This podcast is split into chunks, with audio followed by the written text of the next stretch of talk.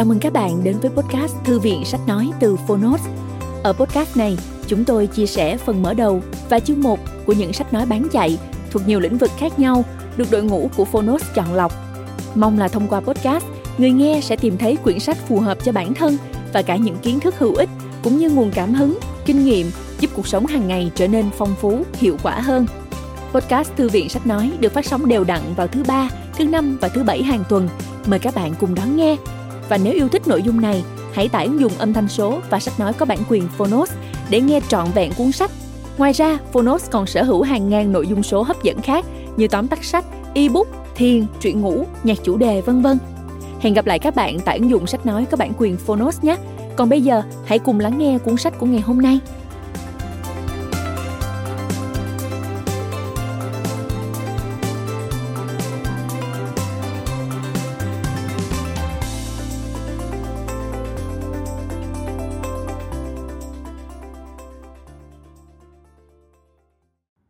Bạn đang nghe từ Phonos.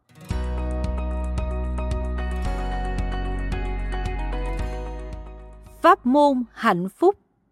Tinh thần. Tác giả, Đại sư Tinh Vân. Nguyễn Phố Dịch. Độc quyền tại Phonos.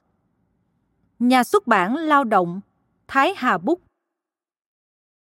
Lời nói đầu.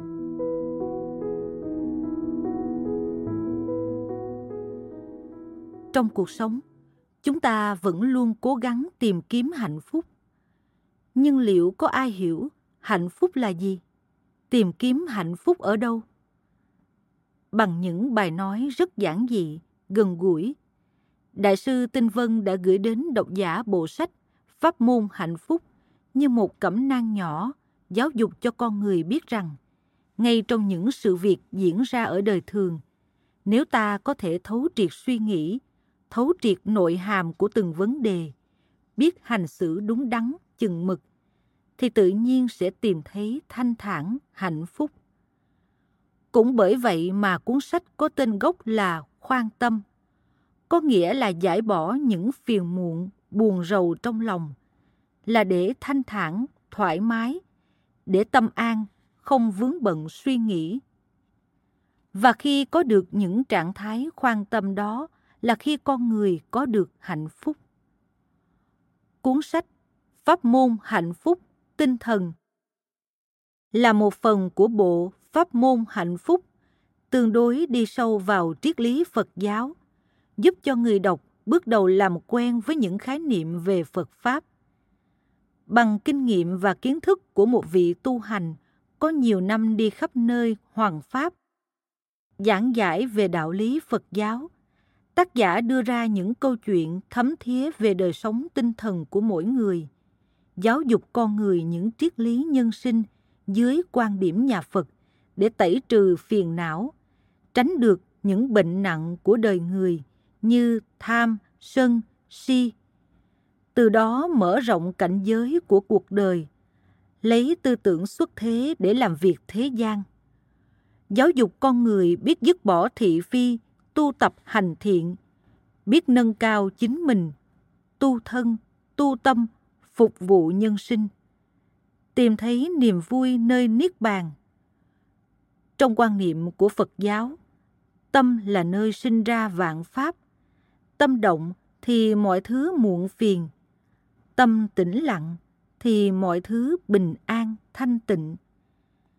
Vậy nên tác giả khuyên nhủ mỗi người nên biết tu luyện tinh thần bằng cách rèn luyện thân tâm khỏe mạnh, làm trong sạch phiền não, dứt bỏ khổ đau sinh tử, minh tâm kiến tính. Các bài nói trong cuốn sách được trình bày một cách mạch lạc, có lý luận sắc bén, mang tính thực tiễn, nhưng lại rất dung dị gần gũi. Mỗi bài viết được mở đầu bằng những truyện kể của chính tác giả hoặc những truyện dân gian ngắn nhưng mang ý nghĩa sâu xa. Qua đó, tác giả phân tích từng nội dung một cách thấu đáo, giúp người đọc tự cảm nhận và tự rút ra bài học quý báu về hạnh phúc cho chính bản thân mình. Hy vọng cuốn sách nhỏ này của bộ sách sẽ giúp độc giả hiểu được phần nào những giá trị mà tác giả đã thu nhận được trong suốt quá trình tu hành của mình. Từ đó cảm nhận được sự khoan khoái, niềm hạnh phúc, biết dứt bỏ thị phi, làm điều thiện và phục vụ nhân sinh. Lối vào pháp môn bất nhị Một nhiều không hai, có không không hai, đúng sai không hai, thiện ác không hai.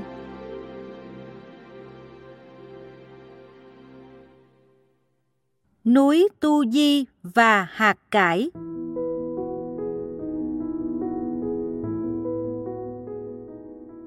Thích sử Giang Châu Lý Bột đời đường hỏi thiền sư Trí Thường.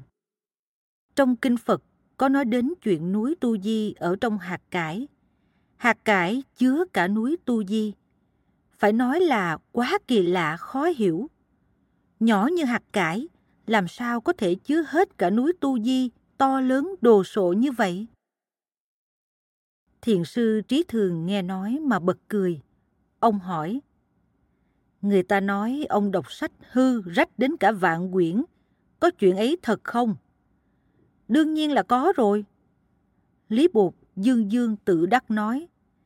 Thế hàng vạn cuốn sách mà ông đã đọc nay đang ở đâu? Ở trong này. Lý Bột chỉ vào não bộ nói. Thiền sư Trí Thường chắp tay trước ngực, tỏ vẻ tôn kính, mỉm cười. Kỳ lạ nhỉ?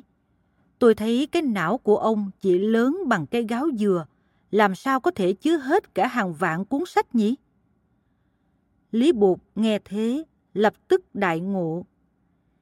Thì ra sự vật vốn không phân biệt lớn nhỏ, lớn hay nhỏ đều do tâm sinh ra.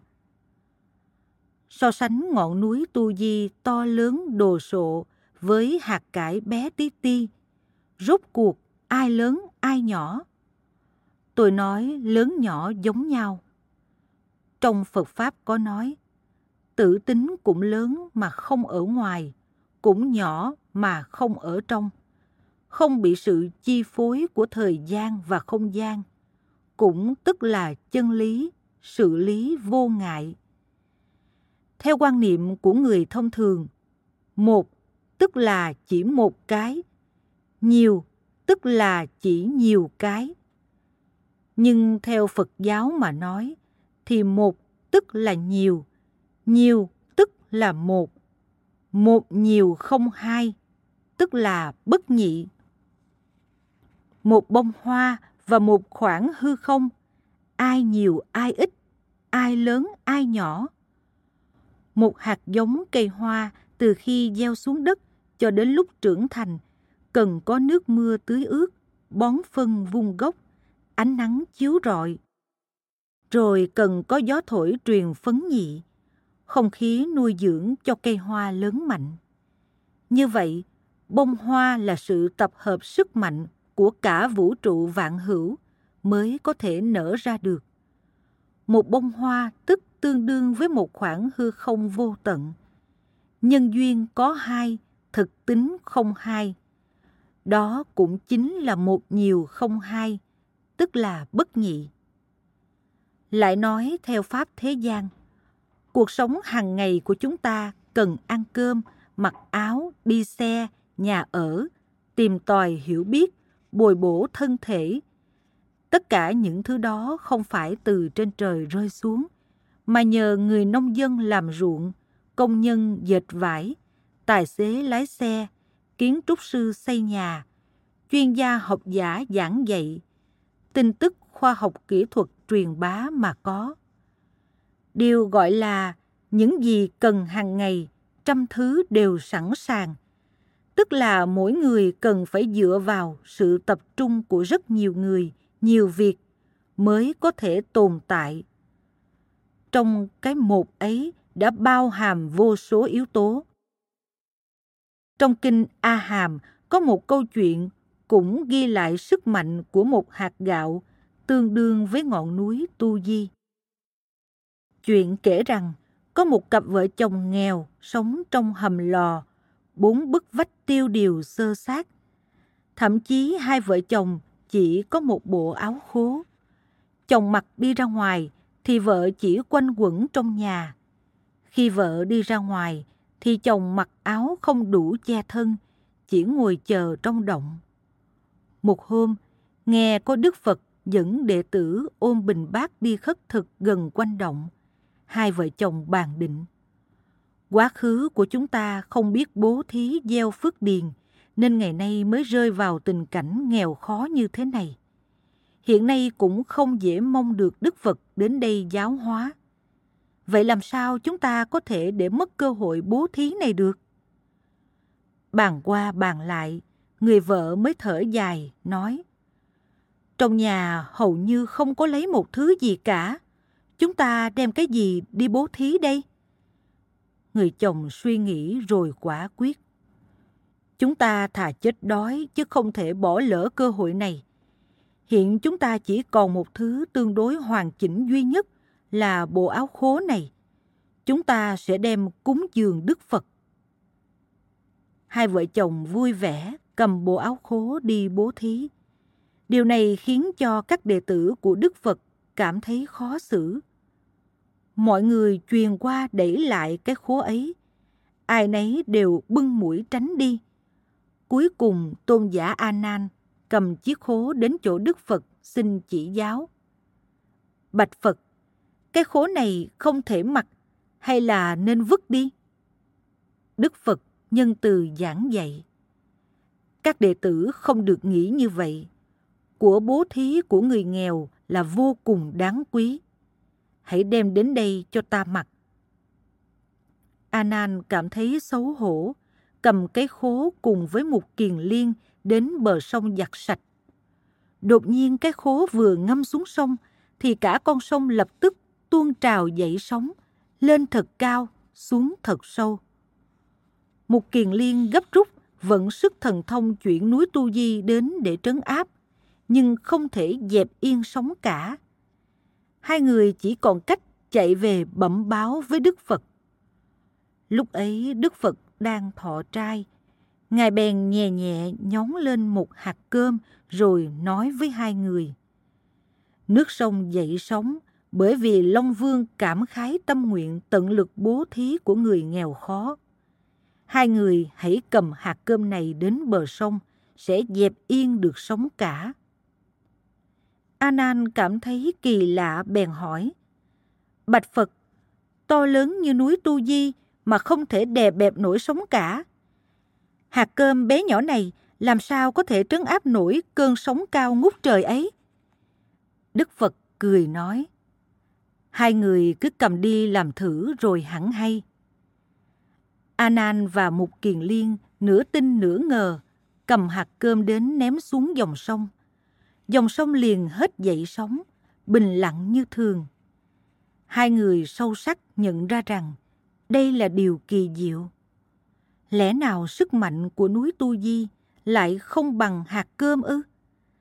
Sau đó, họ trở về thỉnh giáo Đức Phật. Đức Phật nói, Tính của vô nhị không hai, tức là thực tính. Một hạt lúa gieo xuống đất từ ban đầu đã được tưới tiêu, bón phân, thu gặt, chế biến, bán ra, tức là chất chứa rất nhiều công sức và gian khổ mới có thể có được một hạt gạo. Công đức mà nó bao hàm là vô lượng. Cũng giống như bộ áo khố kia là tài vật và gia sản duy nhất của hai vợ chồng nghèo khó. Tâm lượng mà nó bao hàm cũng là vô hạn. Long Vương bốn bể hiểu được công đức của hạt gạo và công đức của bộ áo khố cũng lớn lao như nhau đều do nhất niệm lòng thành đưa dẫn, cho nên liền nhượng bộ rút lui.